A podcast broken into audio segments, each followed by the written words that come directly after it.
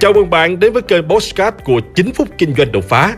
Trong chiếc mục Postcard này, chúng ta sẽ cùng trao đổi với nhau về những chủ đề liên quan đến các lĩnh vực kinh doanh, đầu tư, marketing, bán hàng, phát triển bản thân, với mục đích giúp nhau để cùng nhau kiến tạo thành công bền vững và xây dựng cuộc sống hạnh phúc viên mãn.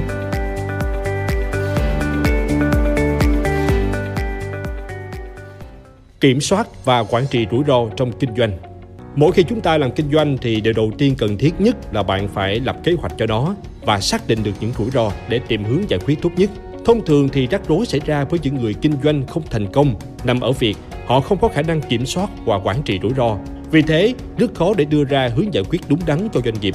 Ngoài ra, nếu quản trị được rủi ro sẽ đảm bảo giải quyết ưu tiên những rủi ro có nguy cơ cao, cung cấp cơ sở hợp lý cho việc đưa ra quyết định giải quyết rủi ro và đảm bảo việc giải quyết rủi ro sẽ mất một chi phí thấp nhưng hiệu quả mang lại đã cao nhất. Có rất nhiều yếu tố tạo ra rủi ro trong kinh doanh. Tuy nhiên, các chủ doanh nghiệp sẽ thường thấy những yếu tố như biến động của doanh số. Việc doanh nghiệp có sản phẩm bán ra trên thị trường có tính biến động cao thì chịu nhiều rủi ro kinh doanh hơn các doanh nghiệp có đầu ra ổn định hơn. Biến động của chi phí đầu vào. Các doanh nghiệp có chi phí đầu vào thường biến động lớn thì rủi ro kinh doanh cũng sẽ cao.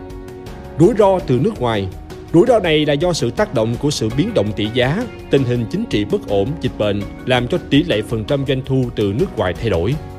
Quy mô chi phí cố định Nếu chi phí cố định cao nhưng tổng chi phí không giảm khi nhu cầu giảm thì công ty sẽ phải chịu rủi ro kinh doanh sẽ cao. Và sau đây sẽ là tổng hợp các loại rủi ro trong đầu tư và kinh doanh mà bạn cần tìm hiểu và kiểm soát chặt chẽ. 1. Rủi ro mất vốn Ví dụ, khi bạn mua chứng khoán của một công ty nào đó bạn chính là người làm chủ một phần của công ty ấy. Bạn cùng chung số phận với tất cả những người làm chủ khác của công ty.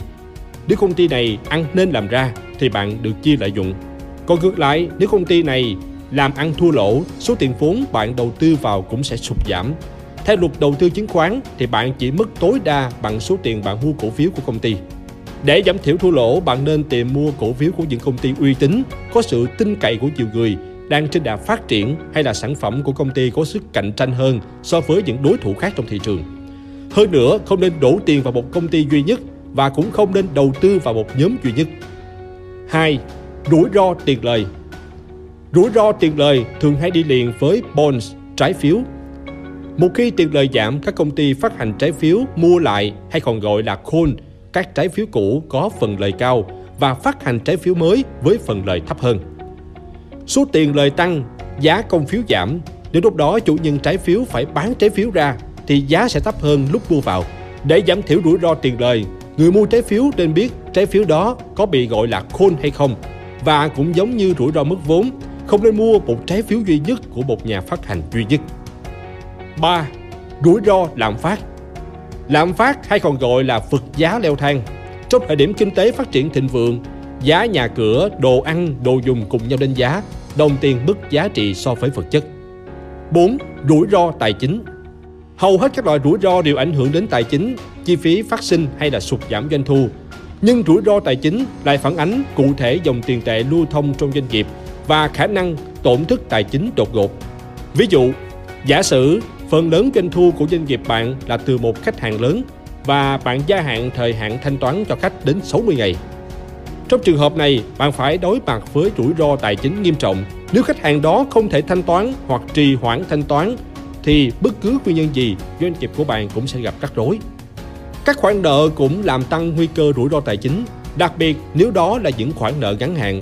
Nếu lãi suất tăng đột ngột, thay vì phải trả 8% thì bây giờ bạn phải trả tới 15%. Đó là khoản chi phí phát sinh lớn đối với những doanh nghiệp của bạn và cũng được coi là một rủi ro tài chính. Rủi ro tài chính sẽ tăng lên khi bạn kinh doanh trên phạm vi quốc tế. 5. Rủi ro về uy tín Có rất nhiều loại hình kinh doanh khác nhau nhưng tất cả đều có một điểm chung. Uy tín của doanh nghiệp là thứ quan trọng bậc nhất. Nếu uy tín doanh nghiệp của bạn bị tổn hại, bạn lập tức mất đi doanh thu vì khách hàng sẽ thận trọng hơn khi làm ăn với bạn. Ngoài ra, nó còn có thể ảnh hưởng sâu rộng hơn thế. Các nhân viên rời đi, trong khi bạn sẽ khó tìm được người thay thế bởi những ứng viên tiềm năng không muốn ứng tuyển vào công ty mà họ đã nghe được những điều tiếng không hay. Các nhà cung cấp cũng sẽ giảm bớt ưu đãi hay các nhà quảng cáo, nhà tài trợ, đối tác có thể quyết định không hợp tác với bạn nữa.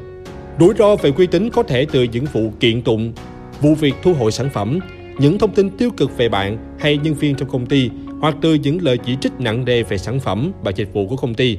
Vào thời điểm này, nó không chỉ là sự tổn hại về uy tín mà còn có thể là cái chết từ từ đối với công ty của bạn. 6. Rủi ro thị trường là những rủi ro liên quan đến sự vận động, thay đổi của thị trường, bao gồm cả sản phẩm, khách hàng, người tiêu dùng, nhà cung cấp, đối tác, đối thủ cạnh tranh. Những thay đổi về xu hướng tiêu dùng có thể gây khó khăn cho nhiều doanh nghiệp, cũng như các cách thức cạnh tranh mới từ phía đối thủ có thể đe dọa trực tiếp đến doanh nghiệp của bạn. 7. Rủi ro hợp đồng là những rủi ro liên quan đến việc ký kết các hợp đồng hợp tác, hợp đồng kinh tế, hợp đồng mua bán. Những điều khoản thiếu rõ ràng, không chặt chẽ hoặc bị cài bẫy có thể gây bất lợi dẫn đến thiệt hại cho doanh nghiệp khi có tranh chấp. 8. Rủi ro bảo mật Đó là những rủi ro liên quan đến thông tin, bí quyết công nghệ, bí mật kinh doanh có thể bị tiết lộ hoặc rò rỉ. Ở mức độ thông thường thì doanh nghiệp có thể bị đối thủ cạnh tranh bắt bài, còn ở mức độ nghiêm trọng, toàn bộ một kế hoạch hay chiến lược có thể bị phá sản. Hãy like và chia sẻ podcast này để nó có thể tiếp cận và giúp ích cho nhiều người hơn nữa.